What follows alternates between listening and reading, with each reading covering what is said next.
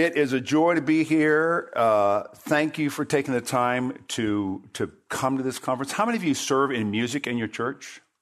Okay, great. And how many of you don't? Okay, great. So it doesn't matter. Uh, this is for everybody. Um, I, I, I, am a musician, and uh, I, I love the theme of deepening our understanding of what music does when we're together. Just so you have a little background on my history, I've been interested in music since, since I was eight years old. That was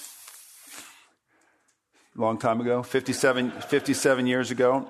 I sang in and accompanied choirs in high school and college. I majored in piano performance, traveled with a Christian band, GLAD, for eight years. I've been a worship pastor since 85. I've written and arranged music for over 40 years. I really love all kinds of music classical, jazz, rock, folk, some rap country, indie, choral, orchestral. Um, I have a, over 100 days of music on my iTunes. So I really, really, really like music. And music, there's a lot of reasons for that. I imagine you do too. Music is a gift from God that lifts our spirits, it comforts us, it joins us in a common mission at times, can serve as a place of refuge during difficult times. It encourages our hearts. It expresses what's in our hearts. It touches us deeply. And I could go on about all the ways that God uses music to encourage his people. When we bring music into the church, it takes on an even greater significance because then harmony and rhythm and melody combine to magnify the triune God. Father, Son, and Spirit in ways that, that He is exalted in our minds and our hearts and our wills. Music is used to teach and to admonish each other. It's used to stir up affections for Christ, to give expression to emotions as diverse as confession and adoration, lament and joy, awe and celebration. And we experience the reality of our oneness in Christ. These are all things that God uses music to do when we gather. And you've probably been aware of this, but in recent decades, a massive industry has been created around worship music, which is another sign that the music we use for the worship of God is pretty significant to believers. But, you probably expected a but to come.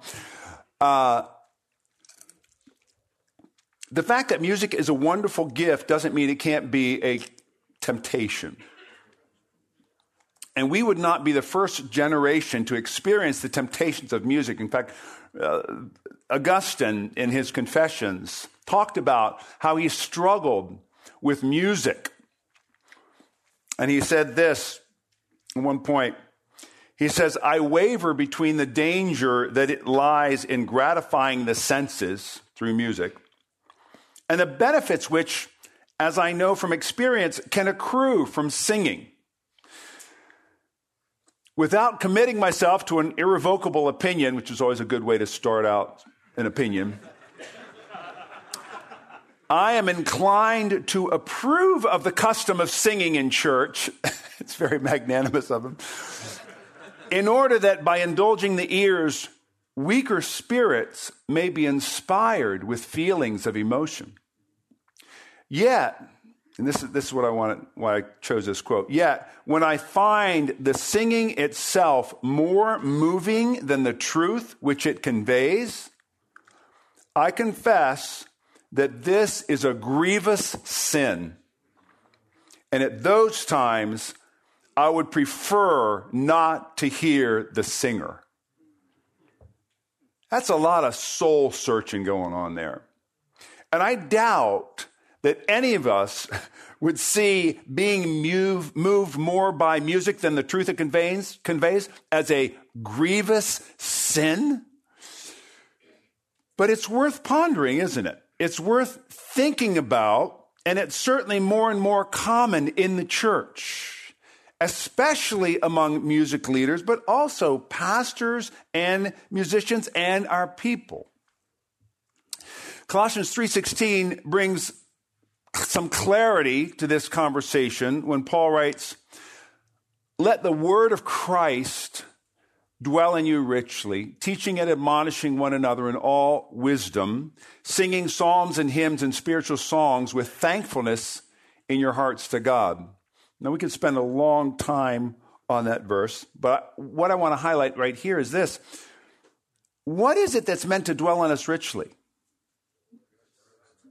Yeah, the word of Christ. Not musical experiences, not technological creativity, not size and volume, not skill and excellence. Now, those things might be present, but they aren't to dwell in us richly. It's the word of Christ, which is the gospel. It's the good news that, that the Son of God, the second person of the Trinity, according to the foreordained of the triune God, determined to take on our flesh so that he could become a, an obedient son, so that he could be, live out the, his life as an obedient son. I want to be careful I don't state any heresy here. so that, so that he lived, he lived three decades of perfect obedience to his father, so that he could bear the sins of those who would never do that.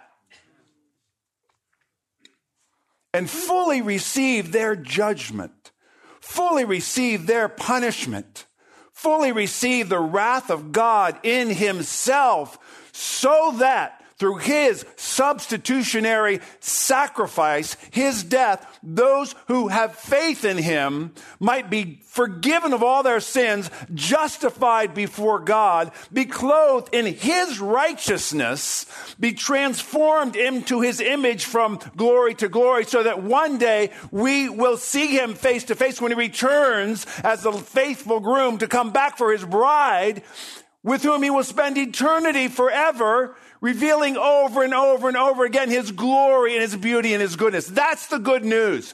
That's the word of Christ. That's what, yes, amen. That's what's supposed to dwell in us richly. And I think that there are a lot of times when we're singing when that's not dwelling in us, dwelling in us richly.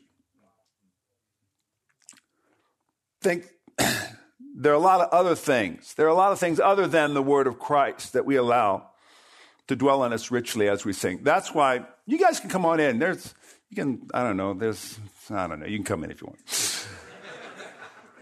That's why what, what I want to speak on today is the supremacy of Christ. Music is great. Jesus is greater. Yeah, there are a lot of um, seats up here. You guys just walk boldly up, boldly up to the front. And these guys, could, could move to one side or the other and leave, that, that's great. Thank you. Because these guys are just standing there. Supremacy of Christ. I know we all like to be comfortable, and some of you guys need two chairs, but for you, you can have two. But for the smaller guys, just one. Just one chair.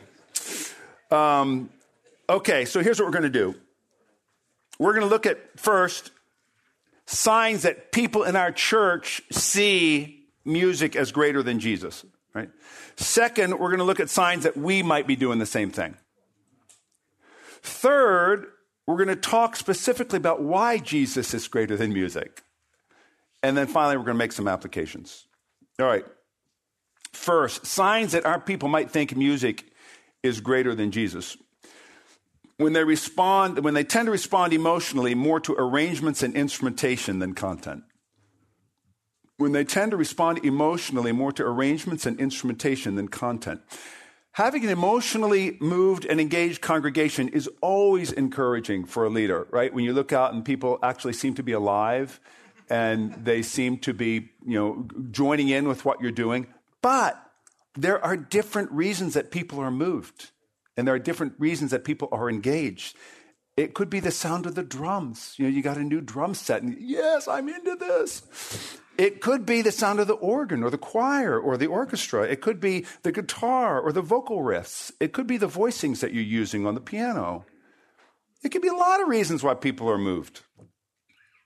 What we want them to be moved by is a sudden clarity of the greatness of God's love, the power of Christ's substitutionary death, and the sufficiency of the Spirit and God's word in our fight against sin. That's what we want them to be moved by. But that's not always the case. And we need to be asking are people moved by a big choir or a big God?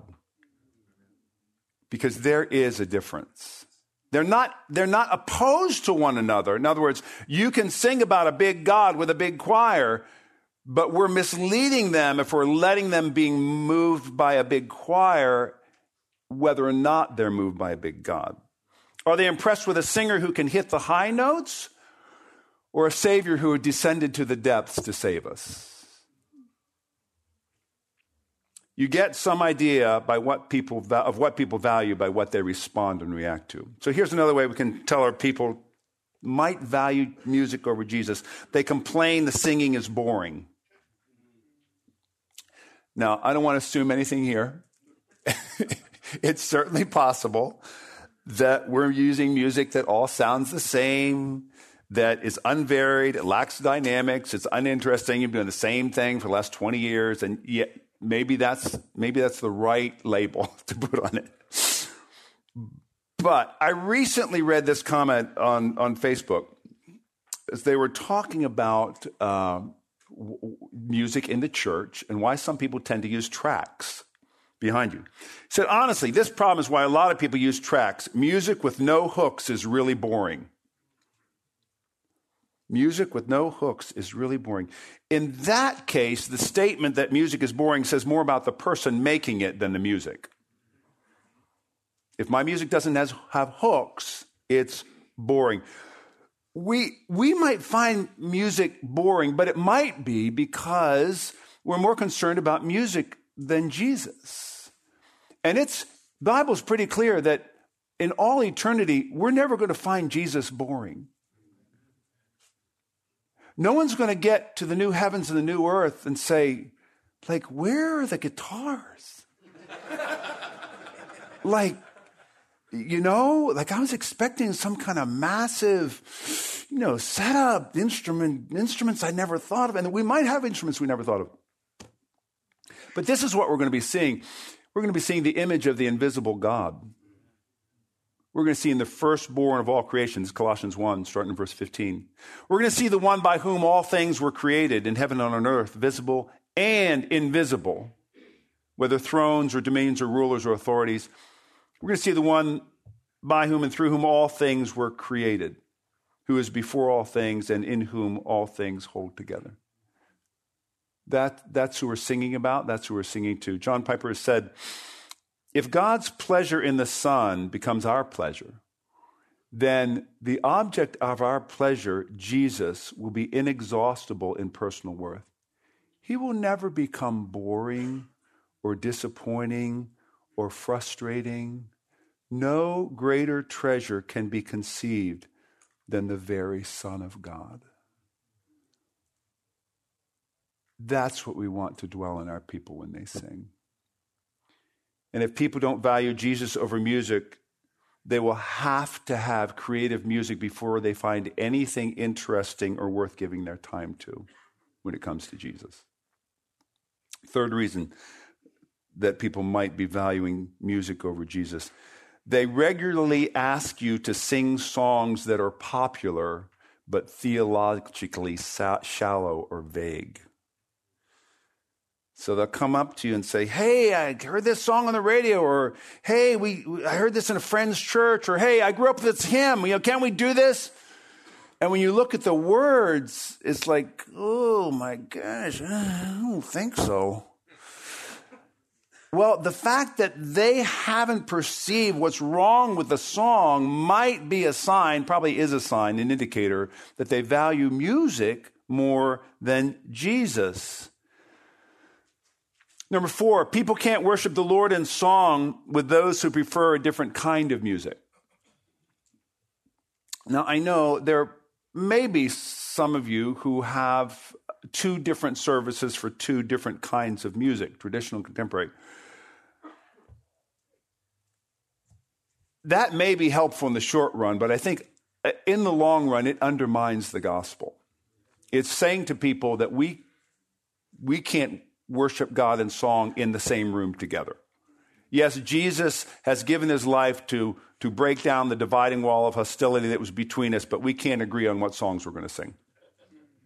Just doesn't sound very persuasive in terms of the power of the gospel.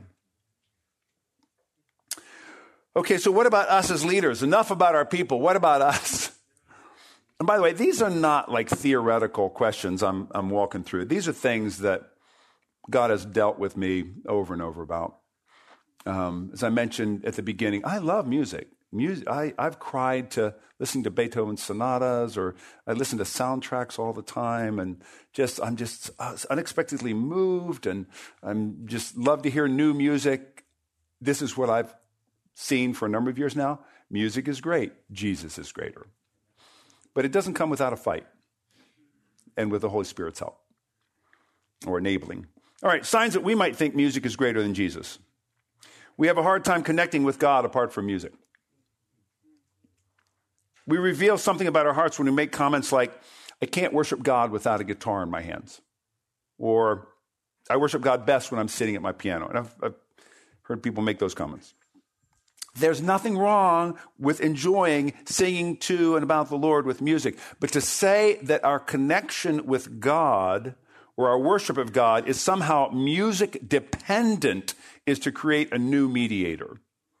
And there's only one mediator, 1 Timothy 2 5. There's only one, there's one God, there's one mediator between God and men, the man, Christ Jesus. And requiring music to interact with God borders on idolatry, if not is idolatry we need something besides Jesus and the Holy Spirit to worship God. Mm, no, no.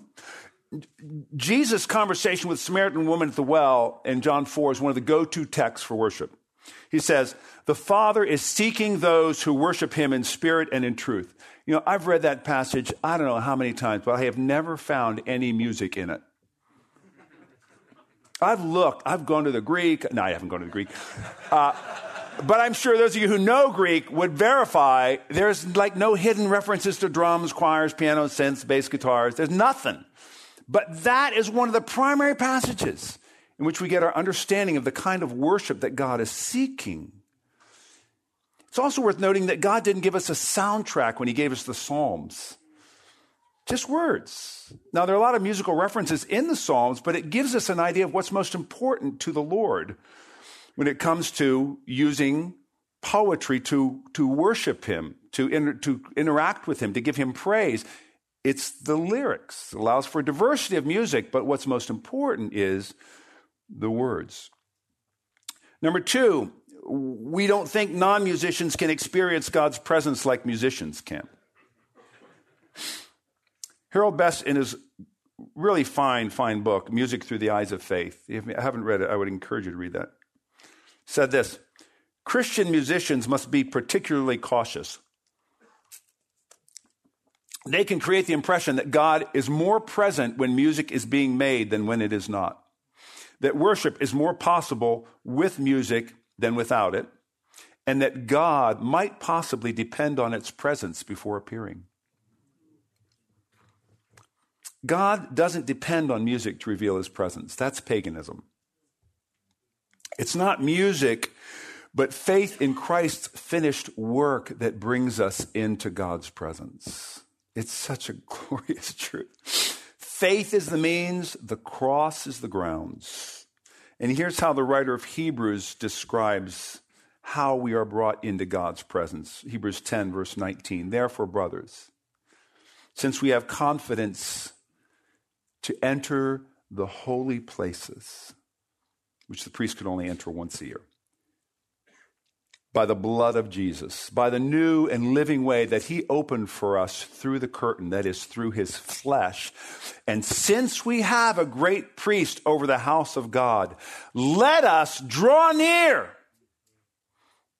No holding back. Let us draw near with a true heart in full assurance of faith, having our hearts sprinkled clean from an evil conscience and our bodies washed with pure water after centuries of saying, don't come near or you'll die, now, because of the once and for all finished substitutionary sacrifice of Jesus, God says, come on.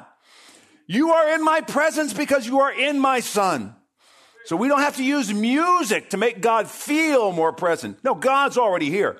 What music can do is soften our hearts to hear and understand the words we're singing and the truths we're being pointed to so that we become more aware of God's presence with us. And God may at times choose to make us more aware of his presence But that's not the same thing as bringing us into his presence. Jesus did that, and we gather together to celebrate that. So we don't want to be thinking that somehow music plays this key role in enabling us to know God's presence.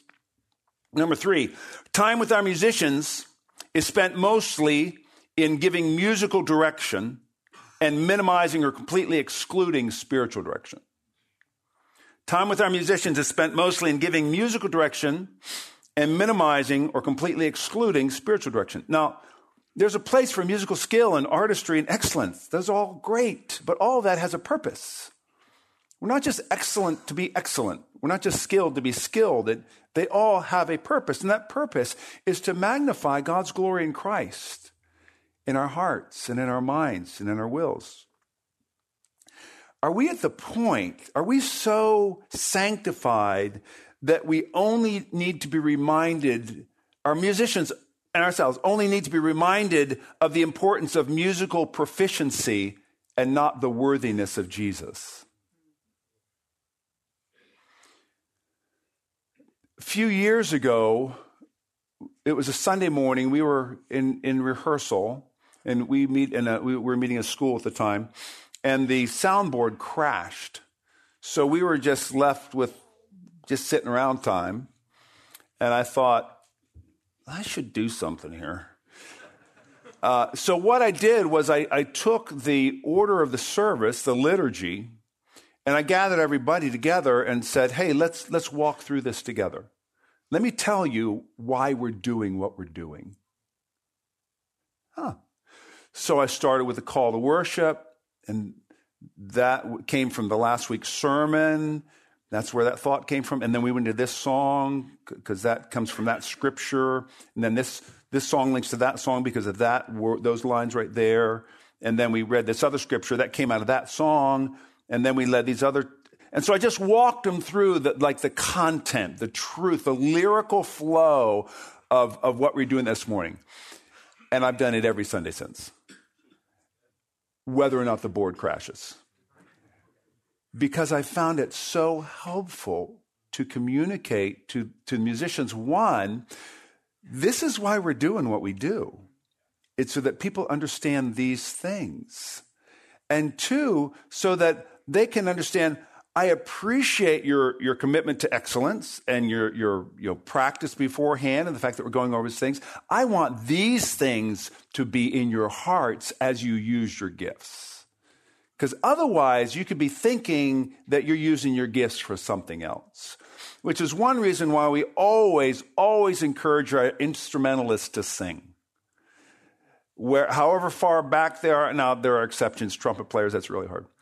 Um, but for your typical, you know, uh, band setup, there's no reason why your bass player or your drummer or your synth player or your piano can't, at new, you know, as often as they can, sing the words that that everybody else is singing, because they're not just accompanying; they are part of the congregation and using their mouths to voice those words will help them understand why in the world we're doing this in the first place. So, one, one more reason. We write and lead songs, but aren't living in the good of those songs. A sign that we might value music over Jesus. We write, we lead songs, but aren't living in the good of those songs.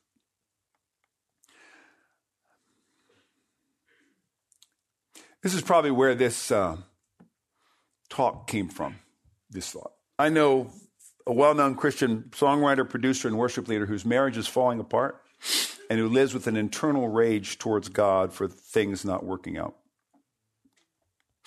A couple years ago, local worship pastor uh, in Louisville left behind his wife and kids to pursue and marry another woman. It's pretty well known in the city. I've known more than one worship leader who has sought to deaden their, their desperation and their disappointment and pain through alcohol. And we've all known or heard about worship leaders and pastors who are committing adultery, struggling against pornography, battling anxiety, or just ready to get, toss it all in. And maybe that's you, maybe you're one of those people. You know, we sing No power of hell, no scheme of man can ever pluck me from his hand. But we live throughout the week in crippling fear and anxiety about the future. We sing, Because the sinless Savior died, my sinful soul is counted free. And then during the week, we just fall again and again in particular area of sin. And we live in ongoing defeat and condemnation. We sing, It is well, it is well with my soul. And if somebody really knew what was going on, it wouldn't be. And what it seems like is that many of us are trying to give Jesus good PR. You know, a PR company's job is to make people believe that someone or something, a product is good, whether or not they personally believe it's good. You don't have to be behind a product or even behind the person to be a part of a PR company. That's what you're supposed to do. Just, just make people believe that this thing or that person is good. That is as far as can be imagined is what we're doing when we stand up in front of people and lead them in the praise of God. We are saying, we are saying that Jesus really can deliver on his promises. And I think too often we become comfortable singing about promises we don't really believe anymore. About a God who only helps other people. And we think we're doing God's work because, well, even though Jesus isn't a savior for me, I can let other people know he is. I got great news for us today. It's from the Word of God. Jesus really is a savior. He really does change lives. And a lot of times it begins in humility, recognizing that I am the sinner that Jesus came to save. Not thinking I've got to maintain this image so that people think I've got it all together. No, no, no. Jesus, it's not like someone said this to me once. I found it so helpful. It's like we, we come to Jesus because we're defeated, we're, we're unable, we're inadequate, and he saves us, and then we spend the rest of our Christian lives trying to convince people that we're self sufficient, that we've got it all together, and that we don't need that much help. That's not why Jesus came. He no longer, no longer looks like a great Savior if we've got it all together. We'll always need a great Savior. You know why? It's because we're great sinners. And to stand in front of people and to proclaim the realities of a Savior who died in our place so that our sins could be forgiven and through His Spirit is changing us, changing our desires, changing our motives, changing our actions. That is so great. That is so glorious. That is such good news. So we're not giving Jesus good PR. So let's look at why Jesus is greater than music. Few reasons. In case we're in, in doubt or unsure. One, music is a gift. Jesus is the giver. My close friend, who I've known for 45 years, my senior pastor, C.J. Mahaney, has said, All gifts are meant to direct our attention to and create fresh affection for Jesus. All gifts, any kind of gift you can think of, meant to direct our attention to and create fresh and affection, create fresh, fresh affection for Jesus.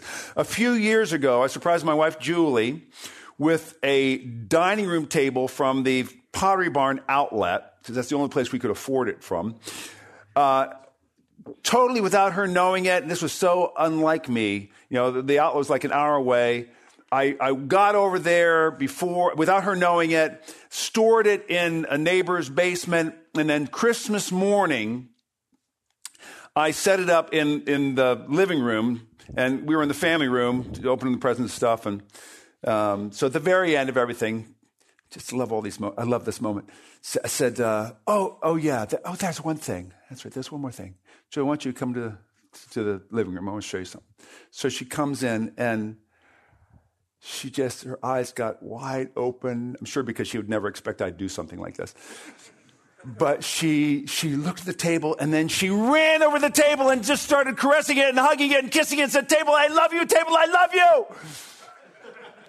No, she didn't do that.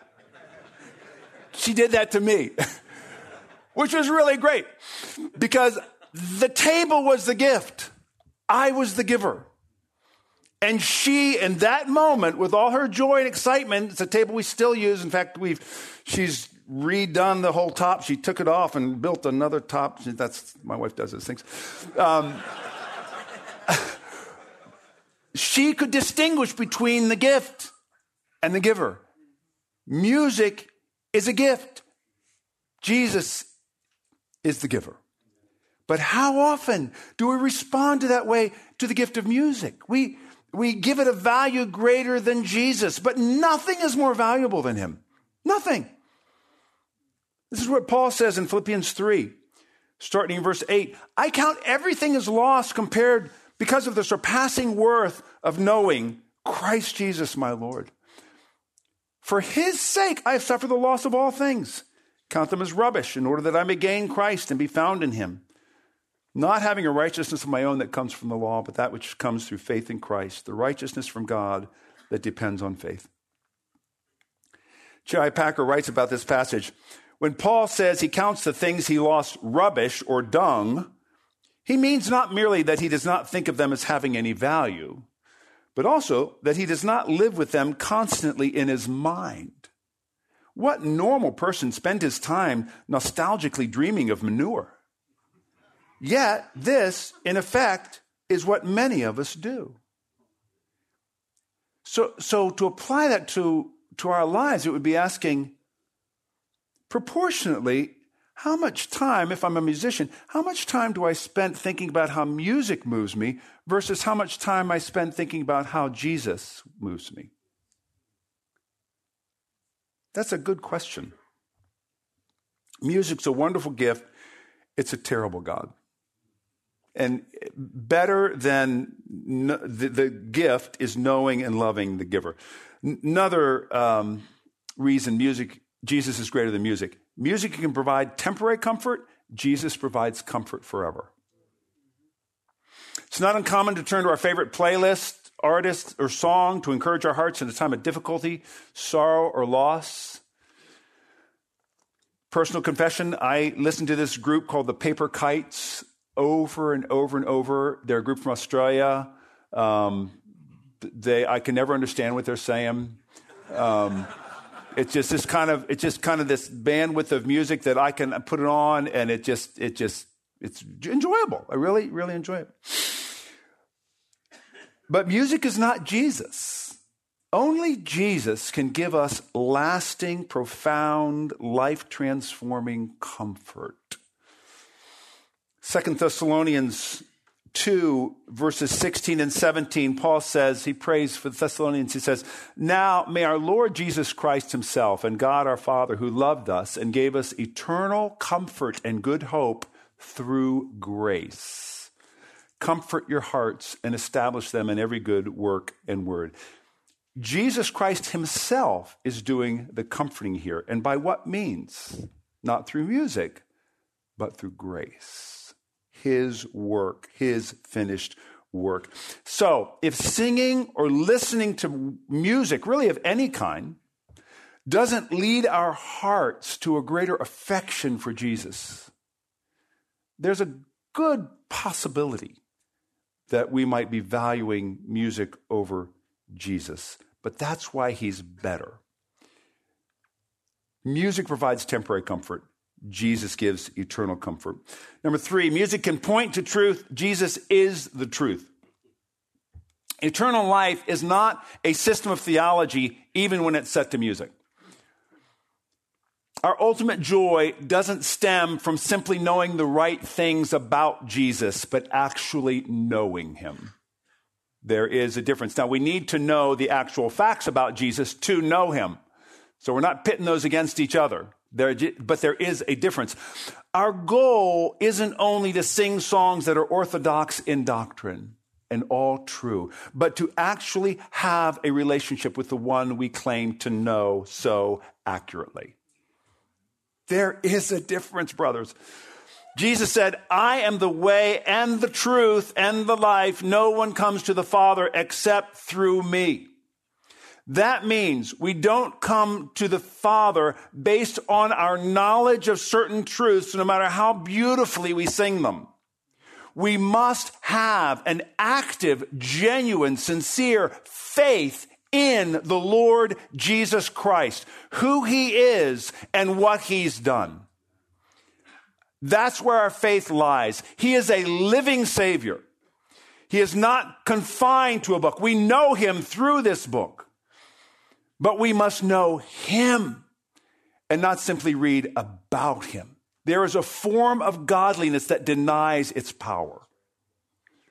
We must know him. Singing true words is no guarantee that we've come to know the one who is truth. There are many unbelievers in churches who are singing all the right words, but don't know the Savior they're singing about.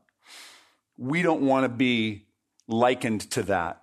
We might be a Christian, but we might not know him the way Jesus intends us to know him. Another, another reason that Jesus is greater than music. Music can give a feeling of unity, Jesus actually unites us. You know, there's a natural affinity that takes place when you find someone who likes a group or music or a musician that you do. Almost feels like, you know, finding a lost cousin or something. Oh, wow, you like that kind of music too. Something similar can happen when people sing together. Science is, uh, scientists have shown that there's an enzyme produced when, when people sing together that makes us feel unified. But that unity can quickly dissolve. And it, it's not experienced by those who don't like the same kinds of music. In contrast, what music does, Jesus actually makes us one no matter what kind of music we like. It's remarkable. Our singing is meant to be an expression of the unity that Jesus has made possible. It doesn't create the unity, which is why, on a side note, finding songs which multiple generations can sing is so important. Giving ear to both a younger generation and an older generation and those in between, saying to all of them, This is not for your preference, but we are going to look for songs that everybody can sing together. Ephesians 2, verses 14 and 15 says, For he himself is our peace who has made us both one and has broken down in his flesh the dividing wall of hostility by abolishing the law of commandments expressed in ordinances, that he might create in himself one new man in place of the two, so making peace. Singing together with other believers is massively different from the feeling that someone might get singing with a bunch of U2 fans at a U2 concert. Although sometimes I've read articles that can't distinguish that difference. And we even say what happens at a U2 concert is better than what happens in the church. If we don't know the difference, we're probably valuing music over Jesus. Finally, music isn't a savior, Jesus is. Music can't pay for our sins. Jesus can. Music can't raise us from the dead. Jesus can. Music can't defeat Satan. Jesus can. Music can't bring us into God's presence. Jesus can. Music can't reconcile us to God. Jesus can. Music can't transform our hearts. Jesus can. Because there's a difference between being emotionally affected and morally changed or spiritually changed. And music can't ensure that we will enjoy eternal pleasures at God's right hand forever. Jesus can and did. He's so much greater.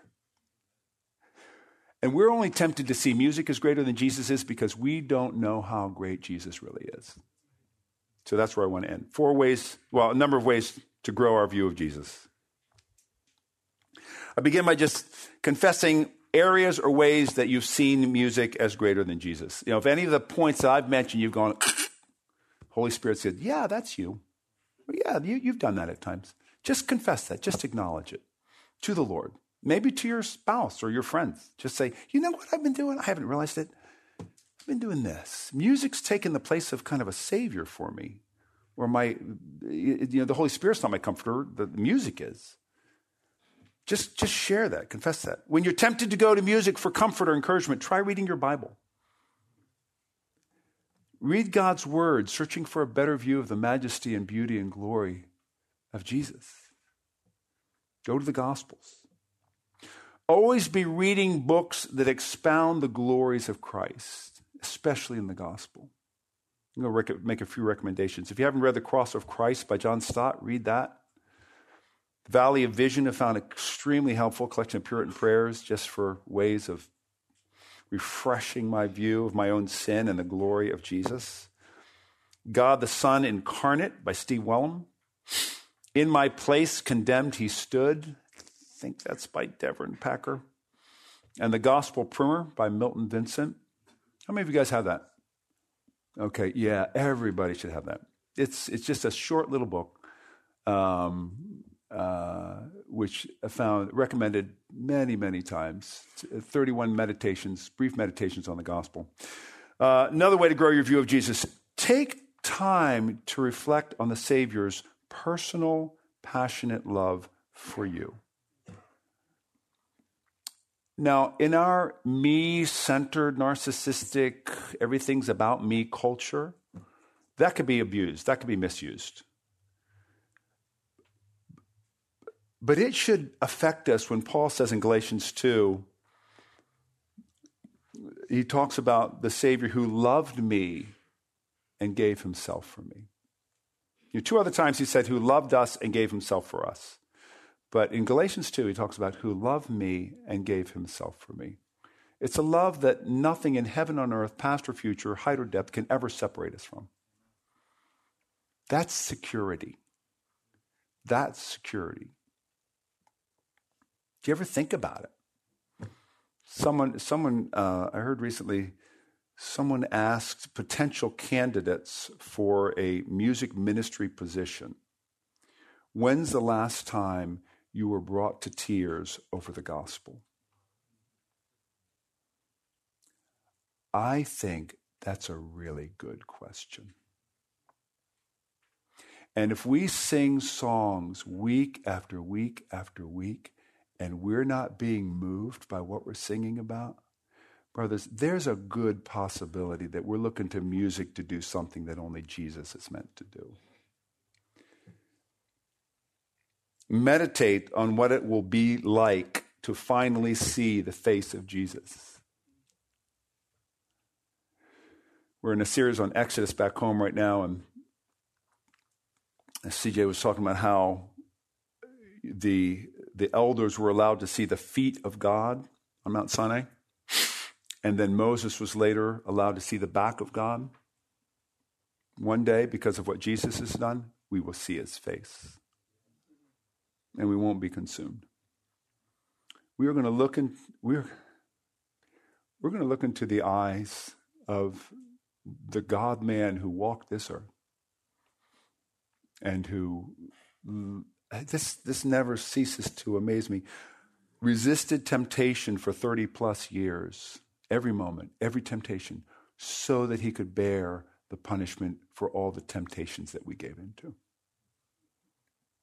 and we're going to look into his face and know. Uh, you know, grace is going to make sense then.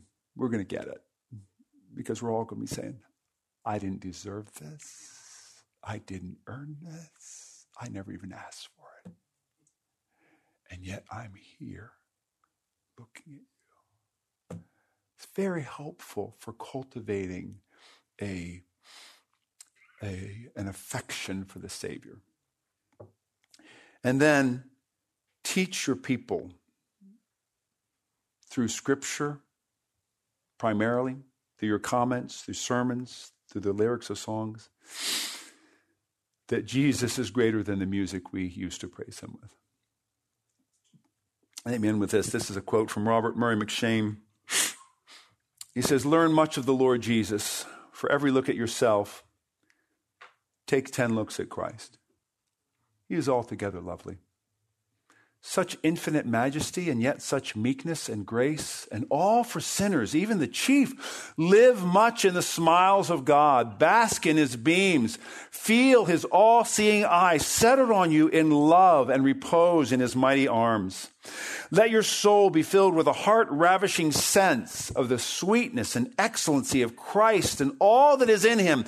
Let the Holy Spirit fill every chamber of your heart and so there will be no room for folly or the world or Satan or the flesh or maybe music in the wrong ways.